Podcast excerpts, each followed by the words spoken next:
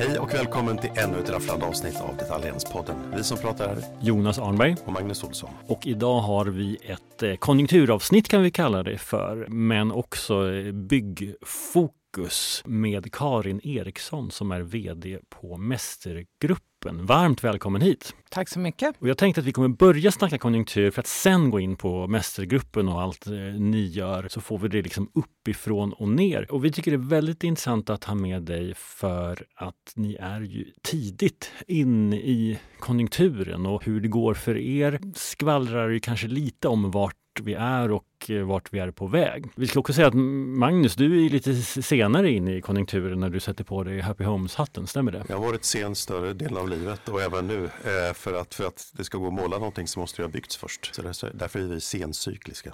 Och vi ska säga, eh, Karin, du kommer få prata mer om Mästergruppen, men bara så att alla vet vart vi är så äger ju ni i Sverige Excelbygg och Bolist med 276 butiker. Stämmer bra. Och, och tittar man på ditt CV som jag precis har gjort så ser man att du har ägnat dig åt att sälja resor, mat och byggvaror i din karriär. Är du lycklig att du säljer byggvaror just nu? ja, men det är faktiskt väldigt roligt att vara i bygghandel. Tittar vi på byggmaterialindex så går det ju inte så jättebra just nu. Vi har haft, kommer från en byggboom, vi kommer från en pandeminboostad försäljning. Hur ser det ut just nu? Nej, men det är ju väldigt tråkiga tider. Ackat så har ju branschen backat med 14,6 procent till och med september. Det är så färska siffror som vi har. Vi är väldigt glada och lyckligt lottade att vi går lite bättre än marknaden. Vi tar marknadsandelar, men totalt sett så är det en väldigt stor nedgång. Och det är precis som du sa Magnus, vi kommer från väldigt goda år. Och det blev en kalldusch att komma in i den här konjunkturen då, som smällde till kan man säga fullt ut då i början på 2023. Och ni blev också väldigt drabbade av varuförsörjningsutmaningar och prishöjningar på trä inte minst, eller hur? Absolut. Hela pandemin präglades ju av att, eh, att försöka möta kundernas efterfrågan. Eh, priserna sköt i höjden, efterfrågan eh, var väldigt hög, det var brist på varor. Sen kom ett krig vilket gjorde, i Ukraina, vilket gjorde det ännu tuffare att få tag i artiklar. Eh, stål bland annat eh, sköt i höjden, golv, väldigt mycket tillverkas där. Så vi levde med utmaningar, eh, höjda priser, stor efterfrågan och bristande tillgång. Och sen gick vi rakt in i det motsatta kan man säga, när pandemin var över och vi gick in i lågkonjunktur, vilket gjorde att allmänna konsumenterna har mycket mindre i plånboken och har fått det väldigt mycket tuffare och bygger lite mindre. Mm. Både du och jag har ju en proffskund och en konsument. Mm. Ser ni någon, någon, utveckling på din sida på hur de olika delarna av marknaden utvecklar sig? Ja, det är en väldigt tydlig skillnad. Konsumenterna har ju backat, alltså försäljningen för, till konsument har backat med ungefär 20 procent hittills i år och eh, proffskunder betydligt mindre. Vi är väldigt glada att vi opererar i första hand mot proffskunder idag som gör att vi har eh, drabbats lite mindre av det också. Då. Men eh, det är ju så här, om jag ska vara krass, konsumenterna har, har man mindre i plånboken så ägnar man mindre åt sällanköp, till exempel då att renovera. Och till det kommer liksom höjda räntor och stagnerande bostadsmarknad och annat som gör att det är, blir väldigt lite rotation. Mm. Och det är när rotationen sker på bostadsmarknaden som de stora projekten inleds, när man ska flytta helt mm. enkelt. Mm. Och du pratar om konsumentsidan. Mm. För det du, det du säger också att business to business inte har utvecklats lika dåligt än betyder ju att kanske att det värsta är kvar på den sidan givet ja, Och... Ja, det vi ser nu är att kon konkurserna har ökat kraftigt. Mm. Det är väldigt många stora byggföretag som, och små byggföretag som går i konkurs just nu. Konkurserna ökar med 25 procent mot föregående år bara i september. Så det är klart att det kommer påverka. Så att, ja, absolut, vi kommer kanske se mer. Man kan väl säga så här, vi räknar med att 2024 kommer bli ett väldigt tufft år också. Det är det som våra också eh, retail-gurus spår. Mm. Och om vi tittar på förutsättningarna för att klara en sån här svacka då, om vi jämför de olika aktörerna i branschen. Hur sitter du till jämfört med till exempel ett bolag som Byggmax som är börs, eh, på börsen, eh, i, i, liksom i, givet att ni har handlare så att man, man har helt annan resiliens eller redundans? Ja, men det, jag tror nyckeln till vår framgång är ju just att vi jobbar med fria företagare i samverkan. Vi sa inte det initialt, men det är viktigt att påpeka att vi är det enda företag idag inom bygghandeln, eller ett av väldigt få i alla fall, som har, jobbar just med den affärsmodellen. Liknande då ICA. Som eller Happy Homes.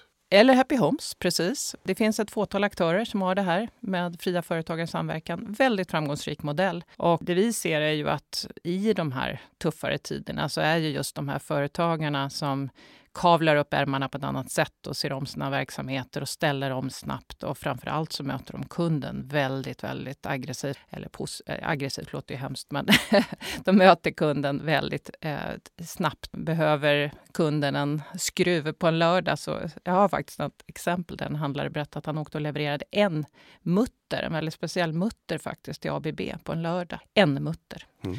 Och det är lite grann så som det fungerar med, med entreprenörer. Man gör det som krävs helt enkelt. Ja, precis. Och e-handeln då, den exploderade ju också under pandemin.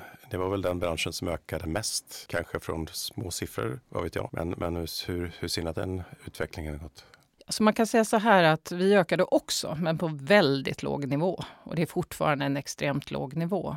Och det har ju att göra med kombinationen att vi jobbar mot proffs som inte riktigt handlar på det sättet. Det är mer via proffswebbar och annat. Men också att vi har en vara som är kanske längst ner, en typ av varor som är längst ner i e-handelscykeln. Ganska svår att distribuera. Det är tunga, komplicerade, os liksom skrymmande varor och väldigt många åker och hämtar istället då, eller får utkört direkt från butiker. Mm. Men kommer det stanna där tror du eller är det bara att man inte har hittat den bästa liksom, leverans eller affärsmodellen för e-handel? Jag tror säkert att även bygghandeln kommer få sin beskärda del av e-handel. Men jag tror fortfarande det kommer att vara en mindre del än vad det är inom övrig handel. Men för det är många som inte vill hämta grejerna. Eller så, många vill ju gärna ha varorna till den plats där man bygger sitt hus eller vad det nu är. Ja. Och det borde ju tala för att man inte liksom, åker och hämtar i butik själv. Absolut. Väldigt många beställningar idag sker ju via så enkelt som att man ringer. Mm. Eller man kommer in och säger att jag vill ha det här hemlevererat. Väldigt många använder byggare. Det är därför det är så mycket proffsförsäljning. Och de själva vill gärna komma till butikerna. Och det tror jag beror på att man, det är ett sätt för dem att faktiskt umgås med lite folk på dagarna. De kommer till butiken, de käkar en macka, dricker lite kaffe, snackar med personalen, tar med sig materialet och åker därifrån. Det är Ja, det tror inte jag man får underskatta. Vi gjorde i ett annat sammanhang jobb med Ahlsell för att effektivisera butiken handlar om i, i korthet. Men och missade liksom en stor poäng som är att man får komma in och värma lunchen i mikrougnen och träffa kompisar. Och, så är det. Så, så butiken är någonting annat än att bara liksom varuförsörjning. Ett Absolut. outsourcat personalrum. Ja, ja men lite så ja. faktiskt. Men du Karin, för att avrunda det här med konjunkturen då, för vi kommer också från en annan väldigt speciell situation med låga räntor och nu säger egentligen alla centralbanker i hela världen att den eran är förbi, mm. utan räntan kommer kanske gå ner men ändå inte bli som den, var, den har varit. Det, mm. det experimentet fungerade inte riktigt. Hur tror du att det kommer påverka på lite längre sikt hur vi, hur vi bygger och, och hur man måste agera på marknaden? Alltså just nu är det ett väldigt stort underskott på att bygga bostäder i Sverige. Det är byggs ungefär 20 000 bostäder. och Det behövs byggas ungefär 60 000 bostäder. Så det är ett årligt underskott på ungefär 40 000 bostäder. Och det är ju katastrof. Det här kommer ju inte bli bra. Men, och det påverkar naturligtvis också att många bor kvar hemma. Det blir liksom en mindre rörlighet. Men fördelen med vår bransch, det är ju kanske till skillnad mot andra branscher, det är att förr eller senare går staten in och hjälper till lite grann och reglera. Och det som sker för oss väldigt positivt, det är ju att, och det kan väl uppmana alla då som lyssnar på den här podden, att från och med första juli 2024 så höjs ju rotavdraget, vilket innebär att passa på att renovera väldigt mycket före första juli och sen kan du renovera ännu mer efter första juli så kan du utnyttja. Men då är det beloppet som höjs, inte procent? Det är beloppet, ja. så det blir 75 000 per person då eh, i ett hushåll och det är betydligt mer än vad det är idag. Så det här är ett stimulanspaket för att folk ska fortsätta att renovera och bygga om sina bostäder och bygga ut sina bostäder och allt det här. Då.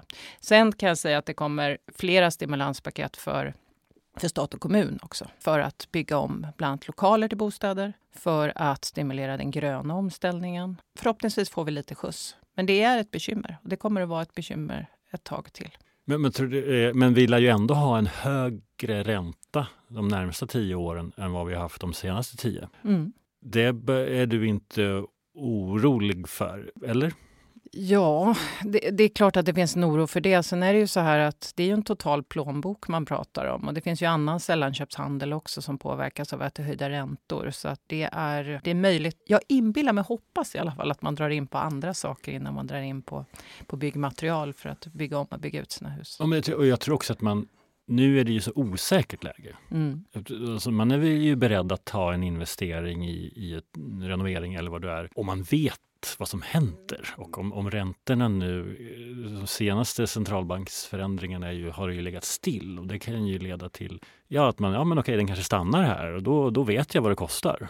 Eh, och då, man, då släpper man loss igen, eller släpper loss. Men då kan man... Sen tror jag att man kommer få se ett beteende också där människor vårdar det man har på ett annat sätt än vad man har gjort innan. För innan så har man gjort investeringar för att höja värdet på sitt hus och sitt boende. Man har byggt en, en jacuzzi eller någonting eh, annat för att det ska bli flashigt och man ska kunna eh, göra sin karriär. Nu kommer man in att behöva liksom försvara sin, sin investering som man har gjort och vårda över tid.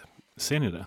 Ja, jag kan väl säga så här. Jag tror att jag håller med dig Magnus, absolut. Och jag tror så här att det är också så, vi, när vi tittar på vår försäljning inom bygghandeln så är den väldigt nära relaterad till prisökningar på bostäder. Så att om priserna går upp på bostäder, då går renoveringarna upp. Det är någon slags psykologi att man tror att om priserna går upp så kommer jag att få ut mer av min bostad och det är värt att investera. Jag tror någonstans att även om priserna nu ligger väldigt stilla och priserna har gått ner lite grann och räntorna kommer att göra att de ligger still. Så förr eller senare så kommer du ändå behöva liksom ändå renovera och göra förändringar i din bostad. Och i takt också med att det byggs så väldigt mycket mindre så kommer det också bli en större efterfrågan. Så jag tror att det där hänger ihop. Så även om priserna inte går upp så kommer det bli färre bostäder på marknaden med tanke på att det byggs så lite och då kommer det bli större efterfrågan och då kommer man kunna in och investera det. Så ser min logik ut i alla fall. Eller så är jag bara obotlig optimist. Kommer, så tror jag också. Och sen det viktiga för dig eller er båda affärer är väl att mängden transaktioner, att det, att det händer saker, att man får en anledning att byta hus eller mm. bygga ett hus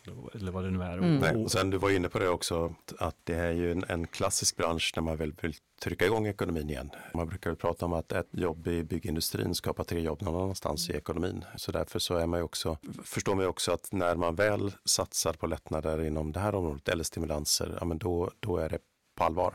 Och sen finns det en, en, faktor till som man måste nämna och det är ju de nya kraven som kommer från EU gällande den gröna omställningen. Mm. Den påverkar. Vi fick ju ett bidrag här som trädde i kraft här i somras och eh, som handlar om att du får bidrag till att ersätta din, eh, din energikälla i huset om du värmer upp ditt hus med el och gas. Och har du gjort det så kan du också få bidrag till klimatskalet, det vill säga att tilläggsisolera och fönster, byta fönster etc. Och det här är också någonting som kommer därför att man också ser en... Man vill verkligen att det ska, man ska vara med i den här omställningen till bättre energikällor och bättre bidra till den hållbara omställningen helt enkelt. Och det kommer fler sådana saker. Just nu diskuteras återbruk som en väldigt stor faktor som kan, ge, kan komma bidrag för. Så det finns, det finns rätt positiva saker också, signaler på marknaden. Så ni drar alltså igång konjunkturen igen? När? Alltså konjunkturen för oss enligt våra prognosmakare, den kommer igen 2025. Så vi ska bara plåga oss igenom ytterligare ett år. Det är ett, ja. ett jobbigt år. Jo, ja, men, det. men det här fönstret har ju också skjutits fram, eller den här tidpunkten har skjutits fram och fortsätter att skjutas fram. Mm. Jag tror det var Swedbank som kom med någonting idag där man tror på, eller SCB, man tror på en minskad ekonomi även nästa år. Alltså BNP krymper. Mm. Så att den liksom svaga inbromsningen, den försiktiga inbromsningen innebär ju också att det tar längre tid att komma igång. Mm. Så det är svårt, men mm. Eh, det är inte omöjligt. Nej. Mm. Men eh, hoppfullt. Och låt oss gå in mer på, på mästergruppen och vi kan väl inleda med det som du också förtydligade och, och koppla också till konjunkturen nu. Att ni är fria handlare i, i samverkan. Är det liksom den perfekta hitta affärsmodellen i en tuffare konjunktur. Så här, för att eh, nu börjar jag, och så får du rätta mig, men för att man som liten handlare kan... Jag står där själv med familjen, förlänger inte anställningar och tar inte in något extra och verkligen överlever samtidigt som jag har liksom den stora kedjan i ryggen med allt som, som kommer med det. Ja, nu kanske jag är fel person att svara på det då eftersom jag är lite jävig. Men jag tycker absolut att det är den perfekta affärsmodellen för all typ av handel. Och man kan ju se att fler och fler helägda kedjor börjar ju med någon form av franchiseupplägg eller liknande för att liksom komma åt den här styrkan som du får i att ha starka entreprenörer. Men vi tycker absolut att just det här att ha den här entreprenören, oftast en, en generation, man, vår äldsta bygghandel har drivits sedan mitten av 1800-talet och eh, att ha de här starka entreprenörerna och samtidigt en samverkan mellan dem där de tillsammans då har ett antal gemensamma. Alltså, vi brukar säga att det som kan vara lika ska vara lika. Det vill säga man kan göra inköp tillsammans, man kan ha marknadsföring tillsammans och annat. Men mot kunden så är man ansvarig själv och eh, ja, driver sin egen verksamhet med på gott och ont. Men, men du måste ju också Eh, om, om du måste ha hänt, varit tillfällen när du har varit irriterad på dina kära handlare för att du ska möta Bauhaus och allt vad de heter, Byggmax. Och så vill du säga nu ska vi investera i det här och då går det trögare. Eller jag, jag bara säger, varför är det inte fler som har den här affärsmodellen? Jag vet faktiskt inte varför inte fler som har den här affärsmodellen. Det finns ju en anledning att ICA, i alla fall hittills, är marknadsledare och ganska stor marginal mot nummer två. Och även vi då marknadsledare här. Absolut har jag varit irriterad. Jag är irriterad varje dag på handlare som bråkar med mig om saker som vi har kommit överens om sedan tidigare. Men det är också en härlig dynamik som man har i, i den här affärsmodellen. Att man har handlare som utmanar en och frågasätter. Alltså jag jobbar hellre med den typen av entreprenörer än med platschefer som liksom bockar och bugar och tar emot information och inte, och inte liksom sen kanske gör ändå vad de, det man har kommit överens om, men inte berättar för mig. Nej, och det vi pratar om egentligen, den här energin och kreativiteten som ibland gör att man, man tänker högt och eh, brett eh, och, och har jättemånga idéer. Och ibland så krockar det med långsiktiga strategin, fast inget dera behöver egentligen vara fel. Det är bara mm. att eh, det är bättre om alla går i, i takt någorlunda. Absolut. Mm. Men det kräver ju också att man är väldigt snabbfotad. Jag minns ett väldigt tydligt exempel från min ICA-tid när salladsbaren hade kommit. Det var ju en, ett fenomen som, som mällde till som en explosion på marknaden. Alla skulle ha salladsbarer och jag blev nedkallad till ett stort möte med en massa handlare nere i Göteborg och alla ville prata salladsbar. Jag hade egentligen tänkt att prata om massa andra saker, men de ville bara prata den salladsbaren. Och då sa vi vi ska utveckla en salladsbar, klart ni ska få en. Vi höll på kanske i sex månader, fick fram ett jättefint koncept och när vi skulle lansera det så hade alla tagit in salladsbar redan. Så det var i princip alla 1000 handlare hade salladsbar redan. Så att man, det gäller också att vara väldigt snabbfotad när, man, när det kommer saker på marknaden, trender och annat. Och det är liksom skärmen i det här också, att du har eh, handlarna väldigt snabba att ställa om men berätta mer om, ni kan berätta båda två, vad är era uppdrag? Om, alltså om, om, om ni två stannar hemma en vecka så drivs ju affären vidare mm. och det är ju väldigt härligt. Mm. Men då undrar jag också, vad är vad är ditt bidrag? Vad förväntar sig handlarna eh, att få från, från mästergruppen? Vad gör du på dagarna? Ja, precis. Ja, förlåt, var inte med. Jag, jag, jag utgår, jag, jag, det var med all respekt, jag utgår från att du jobbar mer än de flesta. Nej, men... det är helt okej. Okay. Frågan är vad man gör på dagarna, om man prioriterar sin tid rätt. Nej, men jag kan väl säga min, min, min absolut viktigaste, jag brukar säga ibland att jag är coach och cheerleader till de här fantastiska entreprenörerna, men jag tror att min viktigaste uppgift är att hålla ihop det som är deras gemensamma service och se till att den är så bra som möjligt. Och det är ju det de samverkar kring. Inköp, marknadsföring, butiksutveckling, allt annat, logistik. Se till att de får så bra stöd som möjligt. Och det mäter vi naturligtvis också varje år. Titta på någonting vi kallar för nöjd medlemsindex. Fråga massor med frågor. Levererar vi det, det som ni vill ha? Och gör vi inte det så får vi helt enkelt göra någonting annat. Och den verksamhetsplan vi tar fram varje år bygger väldigt mycket på att det som, som sägs i den här undersökningen. Det som kan vara en fälla när man jobbar med fria företagare, om man har, vi har totalt sett över 1100 medlemmar i koncernen, det är både Sverige och Norge, det är att lyssna på enskilda handlare och tro att det är rätt. Utan man måste samla många. Man måste göra det strukturerat så att man får det stora massan behöver. Det är liksom utmaningen. Det är lätt att liksom slitas från höger till vänster i olika viljor. Hur hårt styrd är man? Måste man köpa en viss procent från grossist, ditt grossistled så att säga? Eller hur, hur funkar det? Kan man bara ha skylten bolist upp och sen göra vad man vill? Liksom? Hur funkar det? Ja, i princip kan man det och det kan man faktiskt också på ICA. Och det tror jag väldigt många inte förstår att det här bygger på 100% frivillighet. Det finns ingenting som är tvingande i den här typen av affärsmodeller utan det bygger på att man premierar bra beteenden. Men affären blir bättre om jag köper från mitt egna grossistled, ja. Det blir bra både för dig som medlem och för dig som ägare av det gemensamma bolaget. Så det är en win-win. Har bygghandeln blivit mer koncentrerad? Ja, Definitivt. Absolut. Det har pågått en konsolidering någonstans sedan 2012, 2013. På den tiden, 2013, var ungefär 50 procent av bygghandeln fria företagare och 50 procent kapitalkedjor. Och idag skulle jag ja, jag kan inte gissa, men absolut största delen är ju helägda kapitalkedjor. Säkert 80 procent. Men, men har, har liksom utbyggnaden av typ Bauhaus, Byggmax också gjort att då små handlare i högre utsträckning vill vara med i till exempel Mästergruppen? Ja, så har det varit. Vi har många av de som är, få som är kvar som är fria företagare idag som inser att det är svårt att vara ensam, helt ensam. Och, och vad händer i leverantörsledet då? För, för min, du kommer ju, har ju en bakgrund på ICA också. Där känns det som än så länge ganska långt ifrån bygghandeln där jag mm. uppfattar att leverantörerna har ganska mycket makt medan i dagligvaruhandeln är det ju ett detaljestled som står för ganska mycket makt. Är det liksom dit du skulle vilja komma? Om jag talar för Mästergruppens räkning skulle jag säga att vi är där idag. Vi är väldigt tydliga med att det är en skillnad mellan att vara leverantör och vara återförsäljare och det förhållandet vill vi ha så. Det är en renodlad, renodlade roller helt enkelt. Men betyder det att den här koncentrationen som har varit, har det varit på bekostnad av leverantörernas liksom, vinster som går in till handlarna istället? De tjänar ganska bra med pengar, våra leverantörer. Så jag skulle inte säga att... Ni, kan, ägna, ni kan koncentrera lite till. Liksom. Nej, jag kan säga att det, det blir ju så här, är man stor och så gör man en upphandling så är det klart att det finns några små, eller det finns leverantörer som blir förlorare. Några blir vinnare och de blir stora vinnare och några blir förlorare. Så är det ju eh, alltid när man jobbar med som stort, stor aktör. Och sista frågan på det här temat. Vad, mästergruppen är ju inte särskilt känt för konsument, liksom, eller, utan det, det är ju Excel och Bolist som man känner till.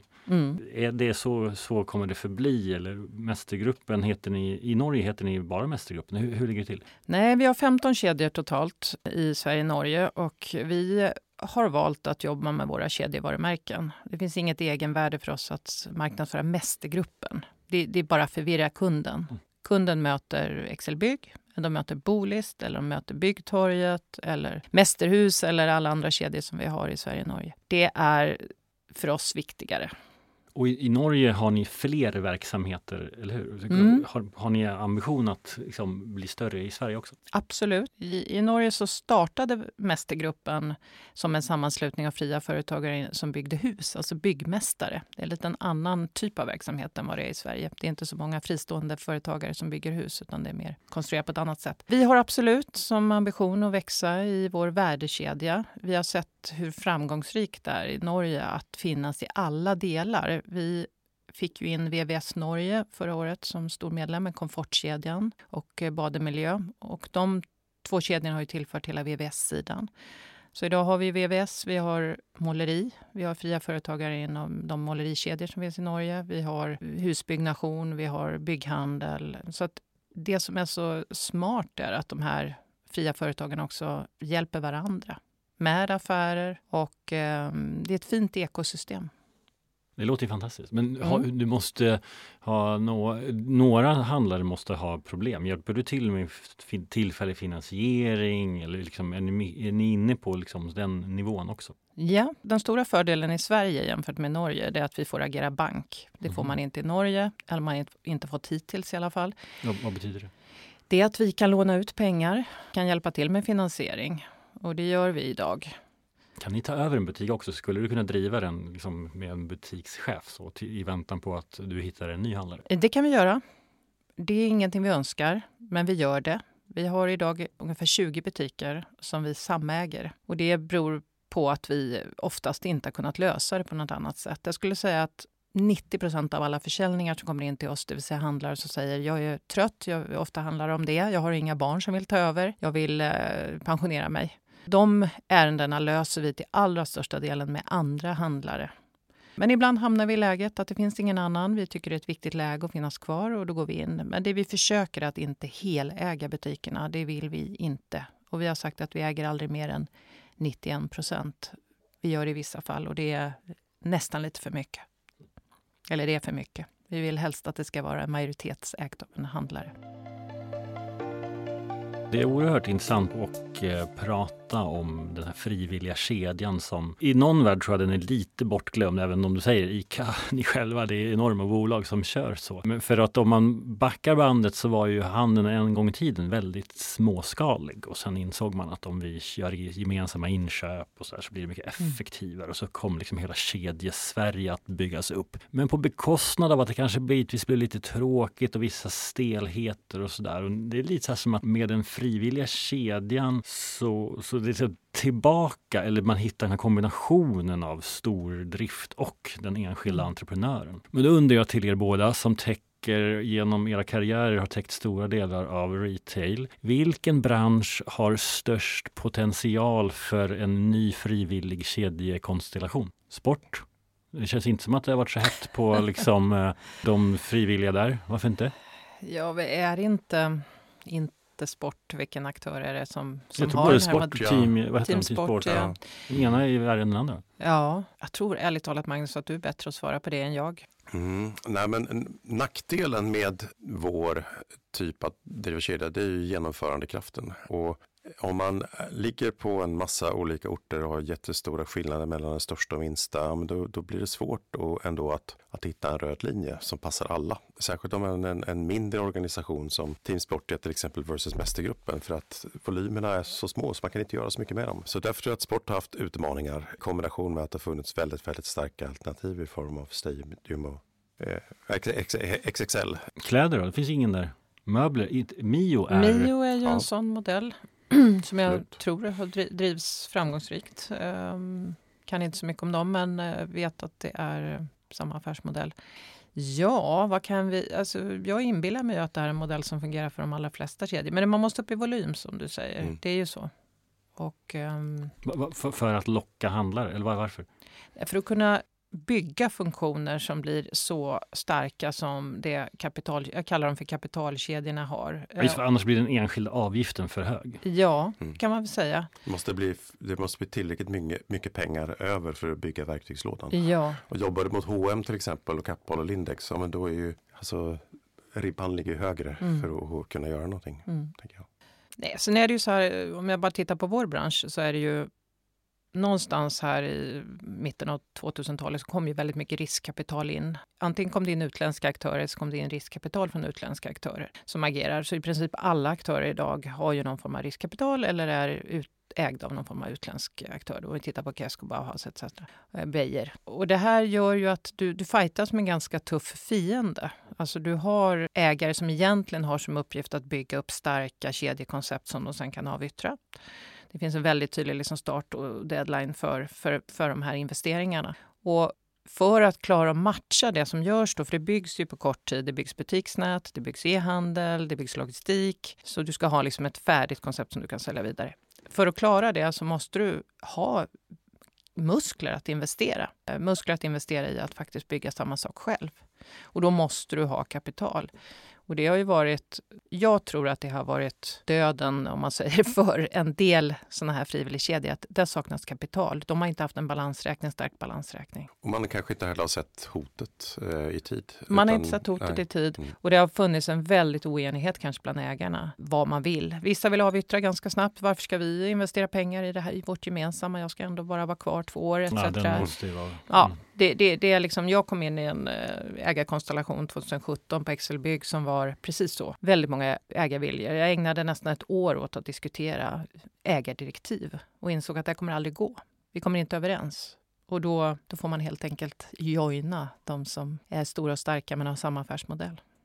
Så Mästergruppen var en perfekt partner för oss. Karin, om vi riktar blicken framåt då. Mm. Pratade om tidigare att vi är fortfarande på väg ner i en konjunktursvacka. 2024 kanske blir det tuffaste året och sen förhoppningsvis så vänder det uppåt 2025 om än inte tillbaka till lågräntenivåer. Om vi spänner blicken ytterligare lite längre fram, jag vet att det är en svår fråga, men, men tänk fem år framåt i tiden. Vad har hänt under de här åren? Du pratade både hållbarhet, eh, man kanske kan tänka sig någon form av utslagning eh, längs vägen. Ser vi, hur ser vi på e-handeln? Finns det nya koncept? Vad, vad tror du? Ja, om jag ska börja med konsolideringen så tror jag den kommer fortsätta. Om jag tittar på oss, vi är nummer ett. Vi är ganska, vi är ganska stora jämfört med nästan de, alla andra. Det är Beijer som är närmast oss, men vi har omsätter 11 miljarder externt och vi har fortfarande ungefär 10 procent av marknaden. Det innebär att det är en väldigt okonsoliderad bransch och det finns många aktörer som är små, en, två miljarder i storlek. Så jag tror att det som kommer ske närmaste åren i min bransch, det är att det kommer att fortsätta konsolideras. Det vill säga kapitalkedjor kommer att köpa upp kapitalkedjor. Det kommer att, liksom de sista fria företagen kommer att slukas upp. Frivilligkedjor kommer att gå ihop för att stärka sig. Det tror jag kommer att ske också i andra, andra branscher inom handeln. Alltså det blir färre aktörer. Titta på dagligvaruhandeln, det är tre aktörer kvar. Det kanske är ett väldigt extremt scenario, men jag tror väldigt ofta inom retail så kommer, kommer det här ske. Hur många miljarder kommer du ansvara för om fem år? Många miljarder. Nej, det ska inte förvåna mig, men i alla fall 50-60 miljarder skulle jag tro. Ja, absolut. Det är jag helt övertygad om. Det är en bra ökning. Ja. Mycket bra tillväxttakt. En fin tillväxttakt. Och en del från organiskt och en del från strategisk tillväxt, eh, strukturell tillväxt. Nej, men det tror jag är en sak. Hållbarhet nämnde du. Det, kommer, det ställs väldigt mycket krav och det är faktiskt också en sak som gör att man behöver liera sig med andra parter. Därför att det är för knepigt att göra det här själv. Du kan inte sitta som enskild aktör idag och leva upp till alla krav som är just nu på inom vår bransch. IPDer, det vill säga eh, du behöver dek ha deklarationer till alla produkter som säljs, annars bryter du mot lagen. Det, det, det kommer nya, ny lagstiftning på kemikalier. Väldigt tuff lagstiftning kommer här inom kort till exempel. Du kan inte som ensam aktör sitta och klara det här, de här lagkraven. Och det innebär att kunderna kan inte handla hos dig och då behöver du helt enkelt hitta samarbetspartner. Så det är någonting som, som liksom gör också driver in den här konsolideringen. E-handeln har vi pratat lite om. Den har jag svårt att säga om. Men jag tror för vår bransch är inte det en jättestor utveckling. Men jag tror definitivt för övrig handel. Handel där det är lätt att transportera och sälja varor via logistik effektivt så kommer det bli ännu gå väldigt mycket, ha en väldigt mycket högre takt på det. Det är väl några saker som jag tror kommer ske närmaste fem åren. Att vi kommer växa, det är givet. Vi har en fantastisk affärsmodell och vi har väldigt mycket potential. Vi har 90 procent av marknaden kvar att ta och det ska vi naturligtvis ta. Men ju fler du får in, desto fler viljor har du. Men det, det ser du inte som en utmaning? Nej, Bra, du är tydlig. Vad, skulle du säga är dina tre viktigaste uppgifter de närmsta åren för att nå hit? De viktigaste uppgifterna för mig, det, det, första är att fortsätta bygga det absolut bästa stödet för våra handlare. Och där finns det en hel del kvar att göra. För varje gång vi får in en ny kedja som ombordas så finns det oftast ett nytt... Eh, de man sitter med egna affärssystem, man, man har egna inköpsmodeller, man har massa annat. Så det är liksom, vi får backa ett par steg och så får vi hitta saker. Så bygga liksom plug and play, om man ska säga så, på, på modellen så att det är lättare att liksom onboarda nya medlemmar. Det vill säga att det finns liksom, man kan gå in på ett smidigt sätt. Det är liksom superviktigt. Och se till att vi har de mest nöjda och lönsamma medlemmarna. Det är ett motto som vi satte upp 2019. Vi ska ha de mest nöjda och lönsamma medlemmarna och det ska vi fortsätta jobba med. Sen är det ju den här breddningen. Jag tror att det finns även här i Sverige väldigt stora möjligheter att ta oss an kedjor som är nära relaterade till byggbranschen. Så där finns det väldigt mycket att göra. Och också någonting som våra bygghandlare efterfrågar. Samarbetspartner och kedjor inom sånt som kompletterar dem idag, där de inte är så starka. Så det är, ja, det finns mycket möjligheter helt enkelt. Karin Eriksson, VD på Mästergruppen. Tack så jättemycket att du var med och redde ut allt som händer i byggvaruhandeln. Och vi tar ju verkligen med oss att det vänder 2025, även om du då Magnus får vänta till 2026. Så kan det vara i värsta fall. Eh, men stort tack Karin och tack till alla ni som lyssnar. Tack själva för att jag fick vara med. Och... Vi hörs igen snart. Hej då! Hej!